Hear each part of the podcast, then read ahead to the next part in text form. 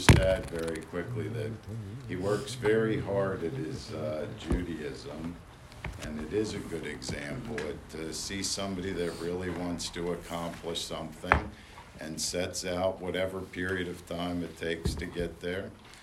And, uh, you know, if, if it works the way we believe it, your uh, father is dancing in heaven.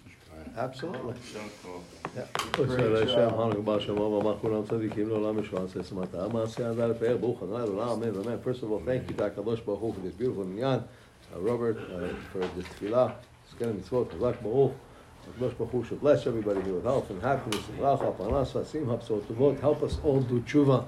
So we bring Eliyahu Nabi Mashiach Tzidkenu today. Today's 27 days of the Omer, which is three weeks and six days to the Omer. Last thing that we touched on yesterday, the importance of uh, saying the Parashat HaMan, the, the mana, that helps you with bracha and parnasah. Same thing with the Ten Commandments, helps you with your emunah. Also, when we have, when we're going through the tefillah, we have to understand that the tefillah was actually instituted by Anshei Knesset HaGedolah, the man of the great assembly, which had prophets and, and, and huge giants.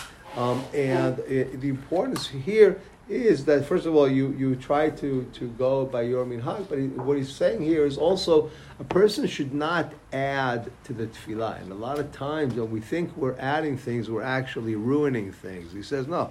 If the, these big hachamim, if these prophets actually instituted tefillah for us, then you know what, just stick with them, you'll be okay. And the tefillah was crea- was instituted against four worlds. The worlds are the atzilut, which is I guess I guess it would be majesty, bri'ah, creation, yitzira is also having to do with creation, and asiyah having to do with with actually doing it. And the uh, and we learned with Rabbi Lorch actually when we're learning some of the laws of the hala- of, the of the, the tefillah that that when you're looking at tefillah when we're doing the korbanot and we put the shahar that's the olam asiyah.